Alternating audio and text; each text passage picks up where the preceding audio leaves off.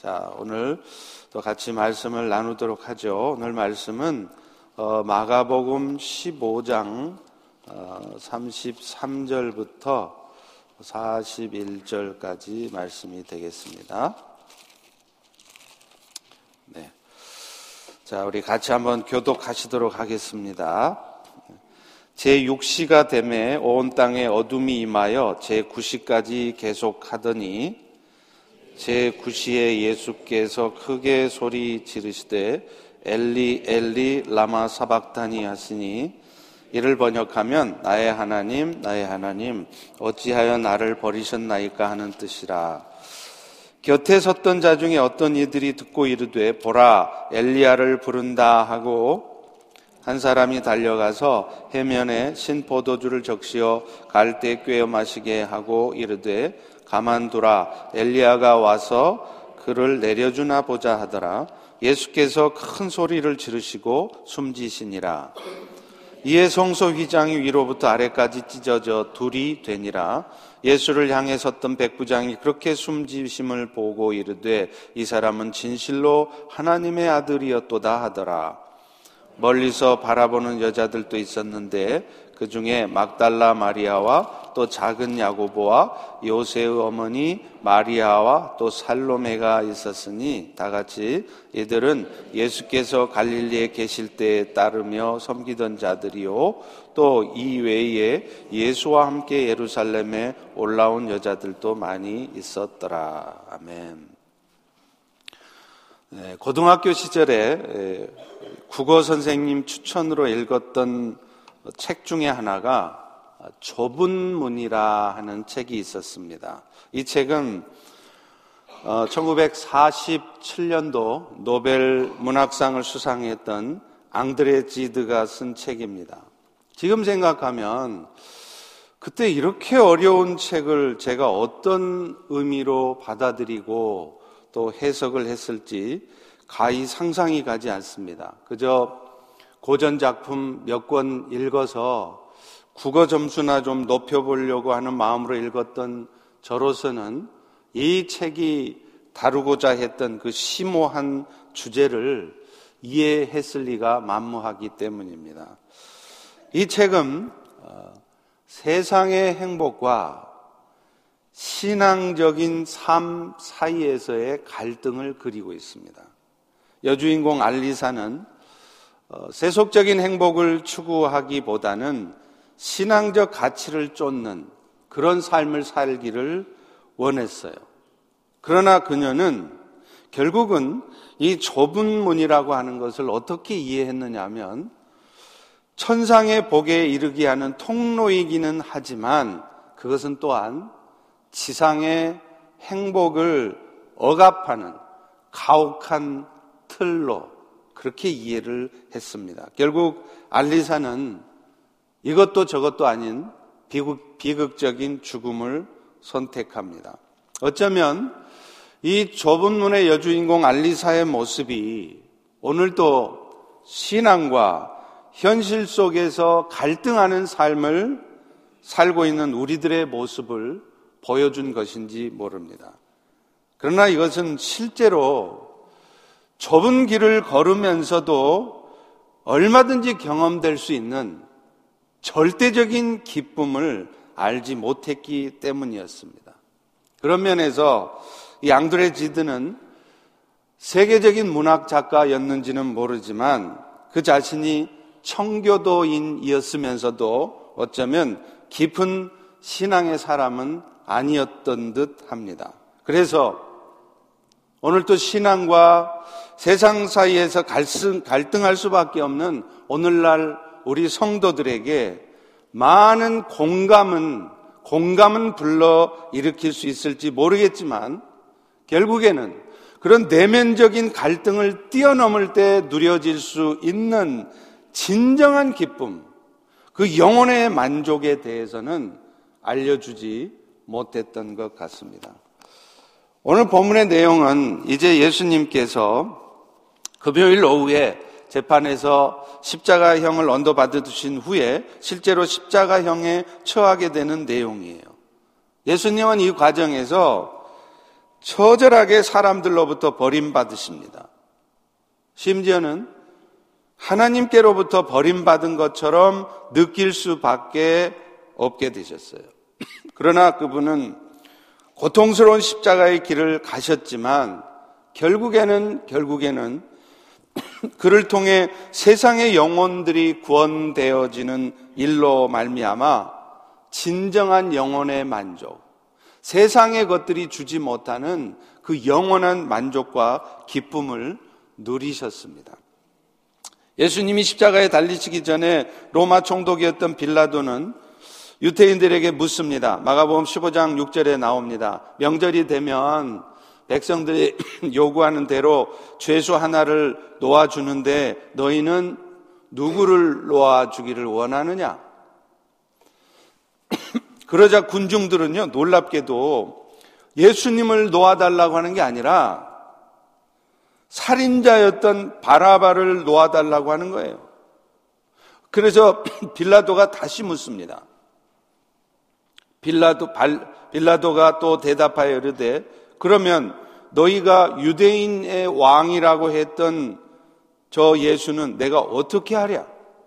그때 여러분 군중들은 소리를 질러요. 그를 십자가에 못 박으소서. 지금 살인 강도는 놓아달라고 하면서 오히려 예수는 십자가에 못 박으라고 외치는 군중들은 바로요, 얼마 전까지만 해도 예수님을 향해서 호산나 다윗의 자손 예수여 왕으로 오시는 이여 그렇게 쫓았던 자들이었습니다. 그들은 예수님이 예루살렘에 입성할 때요 대대적으로 환영하면서 그 예수를 칭송합니다.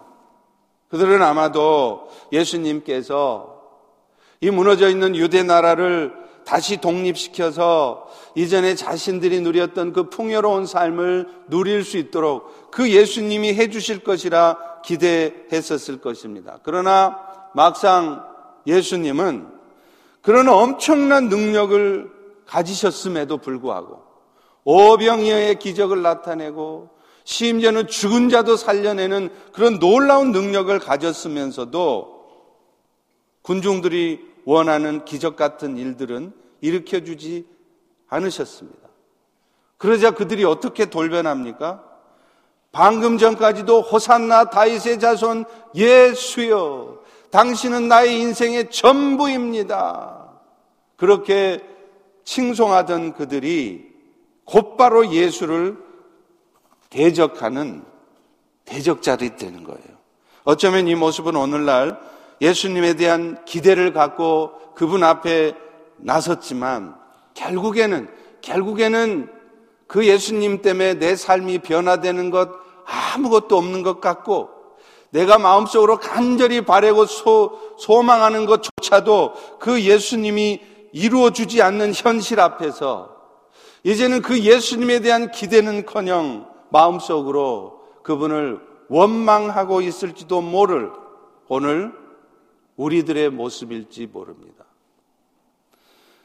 여러분 이 모습을 보고 있던 예수님의 마음이 어땠을까요? 어차피 아버지 뜻을 이루려 가는 십자가의 길이었겠지만 그래서 이미 각오를 하셨겠지만 예수님은 아마도 엄청난 배신감, 상실감을 느꼈을 것 같습니다. 예수님은요, 이어서 로마 군병들로부터도 멸시와 천대를 받으시죠. 그들은 예수님에게 임금이나 있는 자색 옷을 입힙니다. 그리고 가시로 된 면류관을 마치 왕관인 것처럼 예수님의 머리에 씌워줘요. 그리고는 갈대로 그 예수님의 머리를 칩니다. 그리고 그 앞에 무릎을 꿇고 조롱을 하죠. 유대인의 왕을 아련하나이다. 자신이 창조하신 인간들로부터 침뱉음을 당하는 모멸. 우리가 만약 그런 모멸과 수치를 당했다면 분에 겨워서 살고 싶지도 않을 그런 일을 예수님은 다 겪었습니다. 그럴 때 예수님의 마음이 어떠셨을까요? 마침내 예수님은 제3시에, 그러니까 오늘날 시간으로 하면 오전 9시 십자가에 달리십니다. 흘러내리는 체중을 못 하나로 버티어내는 동안 그분은 찢어지는 아픔을 겪어야만 했습니다. 예수님이 그런 처절한 고통 가운데 신음하고 있을 때 지나가는 사람들은 그를 향해 모욕의 말을 던져요. 마가복음 15장 29절 30절입니다. 아하 성전을 헐고 사흘에 짓는다는 자여 네가 너를 스스로 구원해서 십자가에서 내려와 봐라. 예수님의 상실감은 그분이 십자가에 달렸을 때 그가 뱉어내신 말 중에 극명하게 나타나요. 제 육시가 되니까 온 땅에 어둠이 임했습니다. 그 어둠이 제 9시까지 계속이 되죠. 제 6시면 오늘날 정오의 시각입니다. 그 해가 중천에 떠 있어야 될 그때에 온통 하늘이 가리워지고 어둠이 깔리는 것이에요. 이것은 하나님의 아들인 예수를 십자가에 달리게 하신 하나님의 아픈 마음을 나타낸 것이 아니었을까 싶습니다. 그때 예수님은요, 안타까운 말씀을 뱉어내시죠. 본문 34절입니다. 제9시에 예수께서 크게 소리 지르시되 엘리 엘리 라마 사박타니 하시니 이를 번역하면 하나님 어찌하여 나를 버리셨나이까 하는 뜻이라. 그런데 여러분 놀랍게도요. 이 말씀은 시편 22편에서 다윗이 하나님으로부터 버림받은 것처럼 여겨질 때 했던 말씀하고 똑같습니다. 하나님께서는 예수님이 이 땅에 오시기 이미 천년 전에 다윗의 입술을 통해서 예수님이 십자가에 죽으실 것과 그가 그 고통 가운데 부르짖으며 뱉어낼 말씀까지 정확하게 이미 말씀하신 거였어요. 그래서 시편 22편 1절에 보면 다시 이렇게 부르짖습니다. 내 하나님이여 내 하나님이여 어찌 나를 버리셨나이까? 오늘 예수님이 십자가에 뱉으신 말씀하고 너무나 똑같지 않습니까?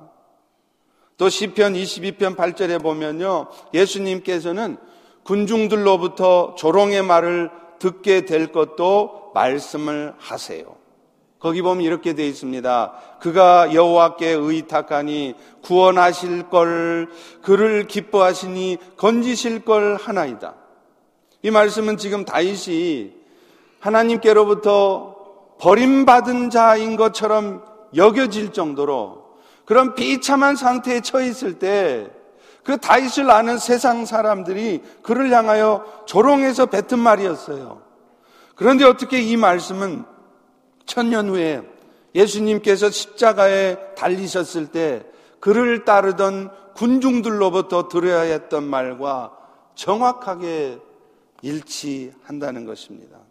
결국 예수님께서는 하나님께 버림받은 자처럼 여겨질 정도로 고통스러웠고 또 자신들을 따르던 그렇게 좋다고 나는 당신 외에는 없습니다. 나는 당신이 좋아요. 그렇게 자신을 따르던 사람들로부터 버려지는 고독을 경험했습니다. 어쩌면 여러분 중에도 그런 고독을 경험했을지 모르겠습니다. 어제까지 그렇게 친했던 친구가 어제까지 그렇게 나를 칭송하며 나한테 고맙다고 하던 사람이 하루아침에 돌변을 해요. 자기의 유익이 사라졌다고, 자기에게 어려운 일이 생겼다고 금방 돌변해서 그런 모습을 보일 때 여러분 마음이 어떻겠습니까? 예수님도 그러셨다는 거예요. 그러나 그것은 인류를 구원하시고자 하는 아버지 하나님께서 이미 이미 그 일을 계획하시고 그 계획 가운데 그 일들을 하셨다는 것을 증거하는 것이었어요. 그래서 하나님은 이미 천년 전에 예수님이 오시기 천년 전에 다윗의 입술을 통해서 하나님의 아들 예수를 통해 어떻게 인류를 구원하실 일을 하실 것인가를 미리 다 보여주신 것이었던 것입니다. 어찌되었던 지금 예수님은 육체적인 고통은 물론이고 자신을 따르던 제자들로부터 버림을 당하는 정신적인 교통을 겪습니다. 심지어는 아버지 하나님으로부터조차 단절되는 상신감을 겪고 있어요. 그런데 여러분 아십니까? 지금 사실 예수님이 겪고 있는 이 고통과 부르짖음은요, 죄에 대한 하나님의 진노의 결과, 오늘날 우리들이 우리 인생들이 겪어야 될 고통이며 부르짖음이었다는 거예요. 따라서 지금 예수님께서 이 절규를 하시는 것은 그저 아프기 때문에 그저 힘들기 때문에 내뱉으신 절규가 아니라 죄로 말미암아서 하나님과 단절된 오늘날의 세상의 사람들이 겪게 될 아픔이 어떤 것이었는가를 보여주는 것이었습니다. 실제로 우리는 인생을 살아가면서 얼마나 많은 시간 상실감을 겪으며 또 사람들로부터 단절로부터 오는 상처와 아픔을 경험합니까? 돈 문제가 아니더라고요. 돈이 많은 사람은 많은 사람대로, 적은 사람은 적은 사람대로요. 건강한 사람은 건강한 대로, 건강하지 않은 대로 우리는 수도 없이 나만 이 고통을 당하고 나만 버림을 받고 나만 마음의 상처를 받는 것 같지만 아닙니다. 모든 세상의 사람들이 종류만 달랐지 살아가면서 수도 없이 많은 순간 좌절하며 아파하며 미워할 수밖에 없고 원망 가운데 사는 삶을 살았어요. 그런데 여러분 이게 이 모든 현상들이 바로 하나님과 단절된 상태에서 살아가는 죄의 결과였던 것입니다. 예수님은 그런 인생들의 모습을 십자가상에서 엘리 엘리 라마 사박타니 이런 부르짖음을 통해서 보여주신 것이었습니다. 그렇지만 시편 22편 1절의 고백이 결국은 승리로 결론을 맺듯이 예수님의 상실감, 고통은 결국 사람들의 회복을 가져다 줌으로 해서 극적인 대비를 이루고 있습니다. 어찌하여 나를 버리셨냐고 부르짖던 시편의 기자도 다윗도 결국 시편 22편 26절과 27절로 가면요. 여호와를 찾는 자는 그를 찬송하게 될 것이라. 그래서 그 여호와는 너희의 마음이 영원히 살게 할 것이고 그래서 땅의 모든 끝이 그 여호와를 기억하고 돌아오게 될 것이다. 이렇게 결론을 맺고 있다는 거예요. 결국 그런 부르짖음 속에서도 자기 백성들의 마음 속에 하나님께서 영원히 살게 해 주실 주님으로 말미암아 그 영혼들이 하나님 앞에 예배하게 될 것을 말씀하신 것이었습니다. 그것은 곧 이어서 나타나는 현상을 통해서도 설명이 되죠. 제9시, 그러니까 오늘날 시간으로 하면 오후 3시쯤 됐을 때 예수님이 어떻게 되시죠? 큰 소리를 지르시고 운명하셨어요. 근데 그때 참 이상한 현상이 생깁니다. 어떤 현상이에요? 38절입니다. 우리 다 같이 한번 읽어보겠습니다. 시작. 이에 성소 휘장이 위로부터 아래까지 찢어져 둘이 되니라. 여러분, 지금 예수님이 십자가에서 죽으시는 그 순간에 기가 막히게 성소의 휘장이 쫙 찢어졌다는 것은 중요한 의미가 있습니다. 원래 예루살렘의 성전에는요, 두 개의 휘장이 있었습니다. 하나는 성전의 앞들과 성전을 구분하는 휘장이고 또 하나는 그 성전 안에 들어가면 성소와 지성소를 구분하는 휘장이었어요. 성전 바깥에 있는 휘장은 헬라어로 하면 칼리마라는 단어를 쓰는데요. 성전 안의 휘장은 칼리마가 아니에요. 우리 한글 성경에는 똑같이 휘장이라고 돼 있지만 헬라어 성경은 다르습니다. 카타페타스마라는 단어를 써요. 그런데 오늘 본문에서 예수님이 죽으셨을 때 찢어졌던 휘장은 칼리마가 아니라 카타페타스마였습니다. 다시 말하면 지금 찢어진 휘장은 성전 안에 성소와 지성소를 구분했던 휘장이었다는 것이죠. 성전 안에 이 휘장이 있었던 이유는 누구나 지성소에 들어갈 수 없도록 구분해 놓으려고 한 것이었어요. 원래 성소에는요, 불을 밝히는 등잔대가 있고 또 떡을 진열해 놓아야 될 상과 떡, 그리고 기도를 상징하는 향을 피울 수 있는 분향단이 있었어요. 그래서 이 성소 안에 있는 기물들이 의미하는 바가 뭐냐?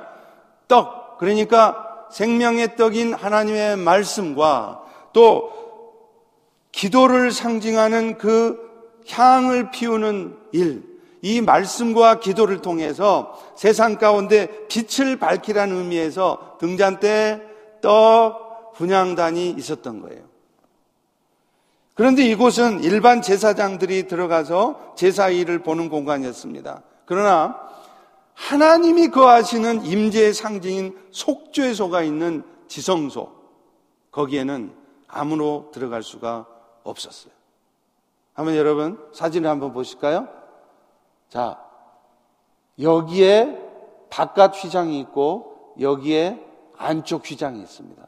이 성소와 지성소를 구분하는 여기에 바로 휘장이 있었던 것이죠. 성소에는 떡상, 분향단 등대가 있고 그 다음에 이 언약궤를 담은 이 속죄소가 있는 이 궤가 여기 있습니다. 자, 이 실제 그림을 한번 보실까요? 두 번째 그림을 보시면 이렇게 돼 있어요. 그래서 이 성소와 이 지성소를 구분하는 이 휘장이 이렇게 있는데 이 휘장이 쫙 찢어진 것입니다. 예수님이 십자가에서 죽으셨을 때요. 그런데 이 지성소는 오직 하나님이 거하시는 장소이기 때문에 대제사장만 들어갑니다. 그것도 1년에 한 번씩만 자기 스스로의 죄를 정결케 한 다음에야 들어갈 수 있었어요. 일반 사람들이 들어가면 바로 죽음입니다. 왜냐하면 거룩하신, 죄가 없으신, 빛이신 하나님 앞에 죄 많은 인생들이 있을 수가 없는 것이죠. 빛 앞에 어둠은 존재할 수 없는 것과 같은 것입니다. 대제사장들은 백성들의 죄를 전가받은 제물의 피를 가지고 지성소에 들어가서 그 속죄소에 뿌리면 그 순간 모든 백성들의 죄가 용서되어져요. 그런데 이 일은 오직 대제사장을 통해서 해야만 했고 그것도 해년마다 1년마다 한 번씩 같은 제사를 반복해야 했던 것입니다. 자, 그런데 지금 예수님께서 운명하실 때 성소 휘장이 쫙 찢어졌다는 것은 뭐냐? 바로 지성소와 성소를 가로막고 있던 장애물이 무너졌다는 거예요. 예수님께서 자신의 육체로 그 하나님과 사람 사이를 막고 있는 그 담을 허셨다는 것을 얘기하는 것입니다. 그래서 이제는 대제사장을 통해 동물의 피를 뿌리고 난 다음에야 죄가 용서되어지는 것이 아니라 누구든지 이 자리에 앉으신 여러분 모두도 누구든지 그가 어떤 흉악한 죄를 지었고 어떤 잘못된 삶을 살았을지라도 예수 그리스도의 보혈의 피만 그 은혜만 입으면 담대하게 하나님 앞에 나아가서 그 죄가 용서되어지게 하신 것이. 따라서 하나님과 인간을 가로막고 있던 지성소의 휘장이 거쳐졌다는 것은 중요한 의미가 있는 것입니다. 가장 중요한 것은 단절되었던 사람과 하나님 사이의 관계가 회복되었다는 것이고 그래서 죄 많은 인생들이 누구든지 빛 대신 하나님 앞에 나아가 영원한 생명의 은혜를 입게 되었다는 것을 의미하는 것입니다. 여러분 원래가 죄라는 것이요 도덕적인 잘못만을 말하지 않아요. 그래서 아직 신앙이 깊지 않으신 분들은 죄의 얘기를 하면 자신은 죄인이 아니라고 생각해요. 왜요? 나는 국가의 법을 어긴 적도 없고 오히려 도덕 윤리적으로는 교회 다니는 20년, 30년을 다닌 사람보다 내가 더 거룩하게 사는데 내가 무슨 죄인이냐 그렇게 생각합니다. 그러나 죄는 우주와 인간을 만드신 하나님을 몰라보고 그분과 단절된 상태로 사는 것이 죄입니다. 그렇기 때문에 아무리 도덕적으로 윤리적으로 문제가 없어 보여도 오늘도 여러분들이 하나님과 단절된 삶을 살고 계시고 오늘 여러분들이 일상적인 삶 속에서 하나님과 영적인 교제를 나누지 않으며 하나님과 교통하지 않으며 그저 여러분 혼자 열심히 세상만 살고 있다면 여러분은 여전히 죄인인 것입니다. 하나님을 알아보지 못하고 하나님의 뜻에 합당하지 않는 삶을 살고 있으면 죄를 짓고 있는 것이죠. 그리고 그 결과 그렇게 하나님과 단절된 삶을 살게 된 인생들은 모든 일들을 자신의 그 한계적인 능력, 지혜로만 감당을 해야 돼요. 그래서 여러분, 왜 세상의 사람들이 맨날 먹고 살기 힘들다, 살기 힘든다 그 얘기를 하시는 줄 아세요? 자기 힘으로 사니까 그런 거예요. 그러니 앞일을 내다볼 수도 없고 내다봐도 대책이 없으니 늘 열심히 살지만 늘 마음속에는 염려가 있고 두려움이 있고 뜻대로 되지 않는 현실 앞에서 원망하고 미워하고 그 어둠 속에 사는 거예요. 그것이 바로 죄의 결과입니다.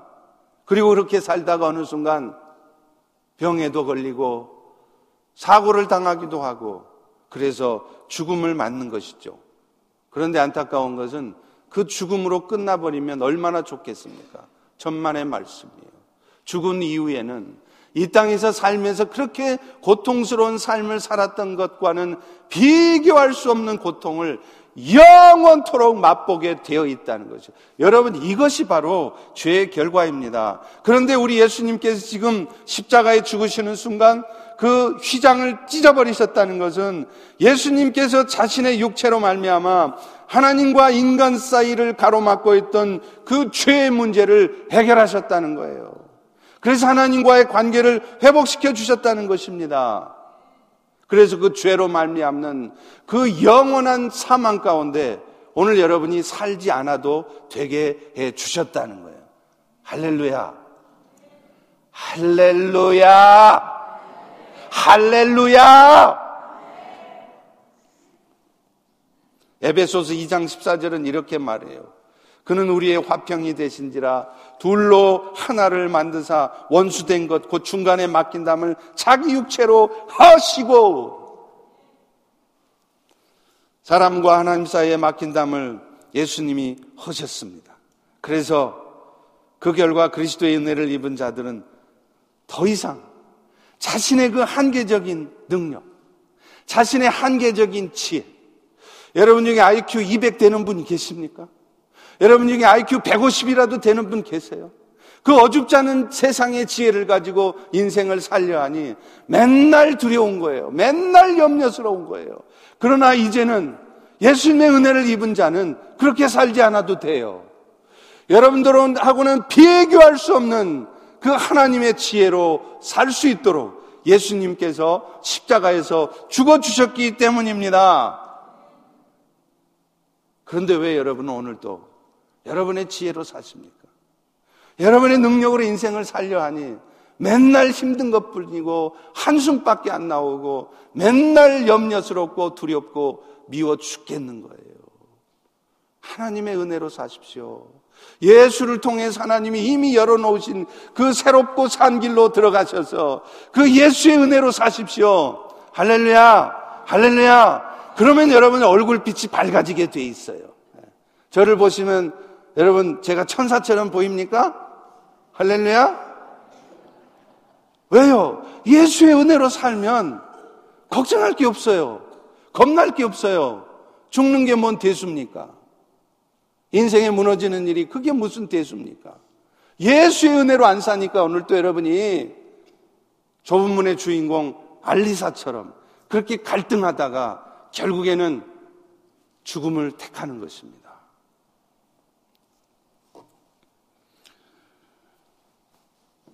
그런데 여기서 우리가 또 하나 중요한 사실을 기억해야 합니다. 그것은 성소와 지성소를 가로막던 휘장이 위로부터 아래로 찢어졌다. 사실 성소의 휘장은요, 사람이 손으로 찢어낼 수 없는 것이었습니다. 이 지성소에 있었던 휘장은 높이가 55규빗이래요. 1규빗이 손끝에서부터 이 팔꿈치까지가 1규빗입니다. 이 규빗이 한 45에서 50cm 정도 되겠죠? 그러니까 이 성소 휘장의 높이가 한 2.5m 정도 돼요. 한 8피트 조금 넘습니다. 더구나 이 휘장은요, 바벨론 산의 린넨으로 만들어졌는데 청색, 자색, 홍색 실로 꼬아서 만들었어요. 그래서 그 두께가, 휘장의 두께가 거의 손바닥 두께쯤 됩니다. 그러니, 그러니 혹시 삼손이라면 모를까? 이 휘장을 누가 사람 손으로 찢어낸단 말입니까? 그건 불가능한 거예요. 그런데, 그런데 이 사람 손으로 찢어낼 수 없는 휘장이 위로부터 아래로 쫙 찢어졌다는 겁니다. 이것은 뭘 의미하느냐? 하나님과 사람 사이에 가로막혀 있던 그 담을 하나님께 서로 주신 거라는 거예요. 인간이 자신의 노력을 통해서 열심히 거룩하게 살고 열심히 여러분이 착하게 살아서 하나님과 인간 사이를 가로막고 있던 휘장을 무너뜨려서 여러분이 죄 없는 모습으로 하나님 앞에 설 수 있는 것이 아니라 하나님께서 여러분들로 하여금 죄의 문제를 해결해 주시고 하나님 앞에 나아갈 수 있게 해 주셨다는 것을 의미하는 것입니다. 사실 죄악된 본성을 갖고 있는 인생들은 여러분은 죽었다 깨나도 여러분 스스로의 노력과 의지를 통해서는 절대로 하나님 앞에 나아갈 수 없습니다. 결국 인간의 노력으로는 성소의 휘장을 걷어치울 수가 없단 말입니다. 그런데 하나님께서는 그 일이 가능하도록 예수 그리스도를 보내주셨고 그분이 인생들의 죄에 대한 대가를 대신 치르시게 함으로 말미암아 그 일을 가능케 해 주셨습니다.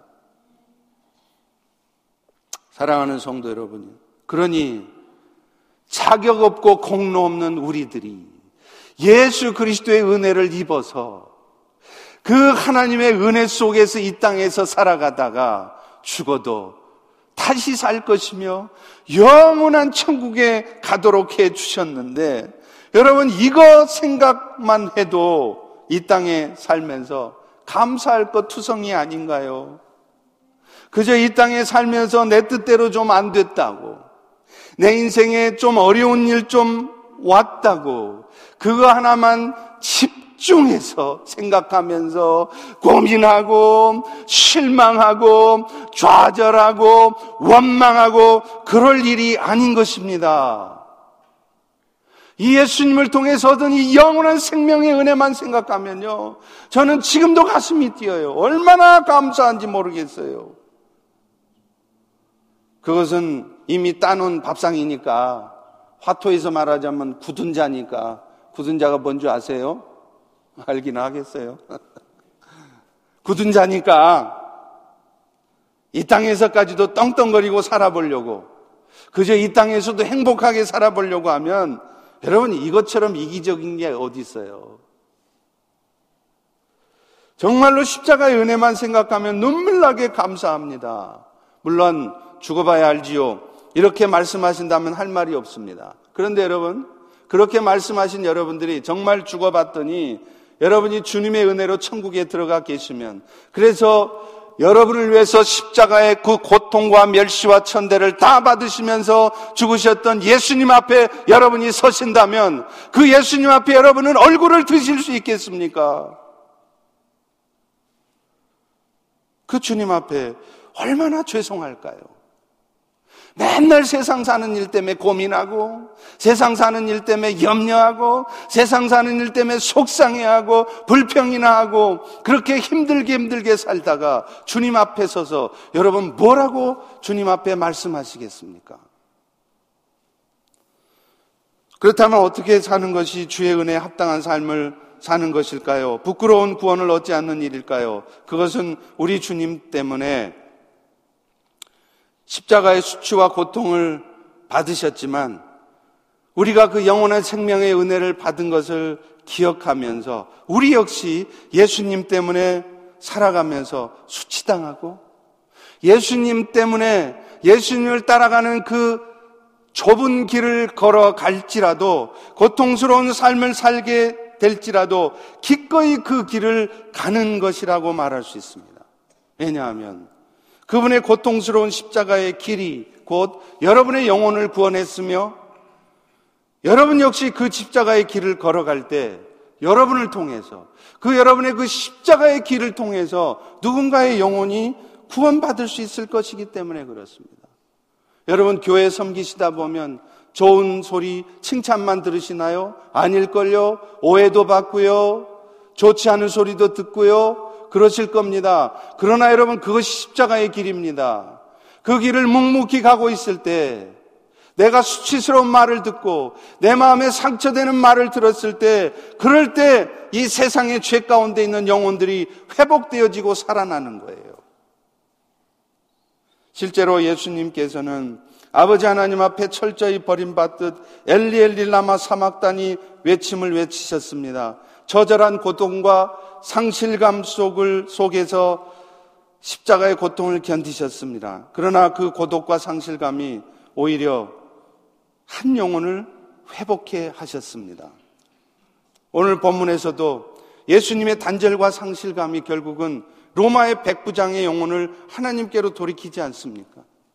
예수님이 처음 재판을 받고 십자가의 형에 처해지게 되는 상황을 전부 지켜봤던 백부장, 결국 이 고백을 합니다. 39절입니다. 이 사람은 진실로 하나님의 아들이었다. 실제로 외경의 기록들을 보면요. 그가 빌라도의 재판을 받은 후부터 처형장에 죽기까지의 전 과정을 목격하면서 예수님에게서 풍겨나오는 그런 divine power, 신적인 능력을 감지했다고 합니다. 외경에 의하면 그 백부장의 이름이 롱기누스래요. 근데 이 백부장은 나중에 후에 회개하고 그리스도인이 되었고 나중에는 이방 기독교의 중요한 인물이 되어서 갑바도기아에서 순교했다고 전해집니다. 예수님은 비록 상실감을 맛봐야 했고 여러분이 오늘도 예수님을 따라가면서 겪는 수치스러운 일, 모욕스러운 그런 일들하고는 비교할 수 없는 고통을 다 당하셨지만 그 결과 그 예수님 때문에 로마의 백부장이 순교자로 바뀌어진 것입니다. 마찬가지입니다. 그리스도 안에서 그리스도의 삶을 따르는 우리 성도들의 삶에도 때로는 좋을만, 좋은 일만 있지 않습니다. 마음을 바꾸세요. 존경받고 인정받고 세상에서 떵떵거리는 그런 삶이 여러분에게 결코 오지 않을 수 있습니다. 엘리엘리 라마 사박단이라는 말을 하지 않을 수 없는 상황이 여러분에게도 온다는 거예요. 세상 사람에게 버려지고 심지어는 하나님께로부터도 버림받은 것 같은 상황이 여러분에게도 얼마든지 옵니다. 저에게도 왔었습니다. 그러나 분명한 것은 그것이 결국은 누군가가 하나님과 단절된 관계를 회복하는 계기가 된다는 것이죠. 하나님과 인간을 이었던 중보자가 되신 예수님처럼 우리도 누군가의 영혼을 예수님처럼 이 고독감과 상실감을 맛보는 가운데 하나님 앞에 인도할 수 있게 되는 것입니다. 그러니 사랑하는 성도 여러분, 너무 슬퍼하지 마십시오. 여러분이 어떤 고통 가운데 있는지 저는 일일이 알지 못합니다. 그러나 여러분이 처한 고통, 여러분이 지금 겪고 있는 고통 저 역시 겪었습니다. 어쩌면 지금도 지나가고 있는지 모릅니다. 그러나 나만 왜 이런 고통을 당해야 하냐고. 나만 왜 이렇게 억울한 소리를 들어야 하며 이런 삶을 살아야 되느냐고 설레발칠 일이 아닙니다. 나만 왜 이렇게 왕따 당하고 살아야 하느냐고 말할 것도 아닙니다. 하나님께서 여러분의 그런 십자가의 길을 따르는 삶을 통해 하시는 일이 분명히 있기 때문에 그렇습니다. 히브리서 11장에 나오는 믿음의 사람들을 보십시오. 그들의 모습을 보면 그들 역시 하나같이 그런 삶의 과정을 거쳤어요. 나만 그런 게 아닙니다. 히브리서 11장 24절부터 26절에 보면 모세의 삶을 이렇게 말합니다. 그는 바로의 공주의 아들이라 칭함 받기를 거절하고 도리어 하나님의 백성과 함께 고난 받기를 더 좋아하며 그리스도를 위해 받는 수모를 애굽의 모든 보화보다 더 큰 재물로 여겼으니 이는 상 주시는 일을 바라봄이라. 실제로 히브리서 11장에 믿음의 삶을 산 사람들을 표현할 때 그 믿음의 사람들이 사자의 입을 막아내고요. 전쟁에서 용감해져서 이방 사람들을 물리쳤다는 것도 기록합니다. 그러나 여러분, 우리는 기억해야 합니다. 믿음의 승리라는 것은 꼭 그런 것만이 승리가 아니에요. 히브리서 11장 35절 36절에 보면 어떤 이들은 더 좋은 부활을 얻고자 해서 심한 고문을 받았지만 감옥에 갇혔지만 구차히 풀려나기를 원치 않았다는 거예요. 또 어떤 일은 조롱과 채찍질 뿐만 아니라 결박과 옥에 갇히는 시련도 받았다는 거예요. 누구 때문에요? 예수님 때문에. 그런데 그거를 히브리서 기자는 승리라고 말하고 있습니다. 우리는 패배라고 말할 수밖에 없는 그런 사람들의 모습을 오늘 여러분들도 여러분의 인생이 마치 패배처럼 보여질지 모르지만 하나님께서는 그런 여러분의 삶을 승리라고 말해 주실 것입니다. 요셉도 애굽의 종살이로 팔려가서 고통스러운 삶을 살 때 얼마나 형님들이 원망스러웠겠어요. 하나님이 원망스러웠겠어요. 주인의 아내를 유혹을 물리쳤더니 상주시기는커녕 억울한 누명 쓰게 하고 감옥에 가고 하지 말이죠. 그러나 그 일을 통해서 야곱의 가족들은 애굽에 내려와서 큰 민족으로 번성할 수 있었습니다. 그래서 그 일을 다 겪은 후에 야곱은 두려웠던 자신을 팔았던 형들을 향해 축복의 말을 하잖아요. 장세기 50장 20절, 21절입니다. 당신들은 나를 헤아려 하였지만 하나님께서 그것을 손으로 바꾸사 오늘과 같이 많은 백성들의 생명을 구원하셨으니 당신들은 두려워하지 마소서 내가 당신뿐 아니라 당신의 자녀들까지 맡아서 키우겠습니다. 오히려 위로했다는. 사랑하는 성도 여러분, 예수님 때문에 구원의 은혜를 입는 문은 의외로 좁은 문입니다. 좁은 문을 여러분들은 하나님의 은혜로 들어가셨어요. 그러나 또한 기억하십시오. 그 좁은 문은 좁은 문이기 때문에 그 문을 따라가는 천국의 길도 좁은 길이라는 것을 기억하셔야 돼요. 주님이 지시는 십자가를 함께 치고 가야 되는 길일 수 있다는 것을 기억하셔야 합니다. 그래서 마태복음 7장 13, 14절도 좁은 문으로 들어가라. 그 문은 좁고 협착하여 그 길이 협착하여 찾는 자가 적음이라 이렇게 말합니다. 십자가의 길은 칭찬받고 인정받고 대우받는 삶이 아닙니다. 제자의 길을 가다 보면 예수님처럼 처절한 고독을 맛보아야 할 때도 있고 또 요셉처럼 오히려 축복 가운데 사는 삶이 아니라 고통 가운데 사는 삶을 살 수도 있습니다. 그러나 그러나 세상과 하나님을 잇는 중보자의 삶은 그 가운데에서도 흔들림 없이 축복하는 자의 삶을 사는 것입니다. 그렇게 흔들림 없이 걸어가는 여러분들을 통해 여러분의 가정에 또 여러분의 직장에 무엇보다도 여러분의 자신의 삶에 회복의 역사, 세상이 줄 수 없는 절대적인 평안, 세상의 것으로는 누릴 수 없는 절대적인 기쁨을 맛보는 여러분들이 되시기를 축원합니다. 기도하겠습니다. 하나님, 오늘 또 우리에게 귀한 은혜 말씀 주셔서 우리가 좁은 문으로 들어간 것이 정말 은혜이지만 또한 그 좁은 문을 따라가다 보면 좁은 길을 갈 수밖에 없다는 것을 다시 한번 기억해 하시니 감사합니다.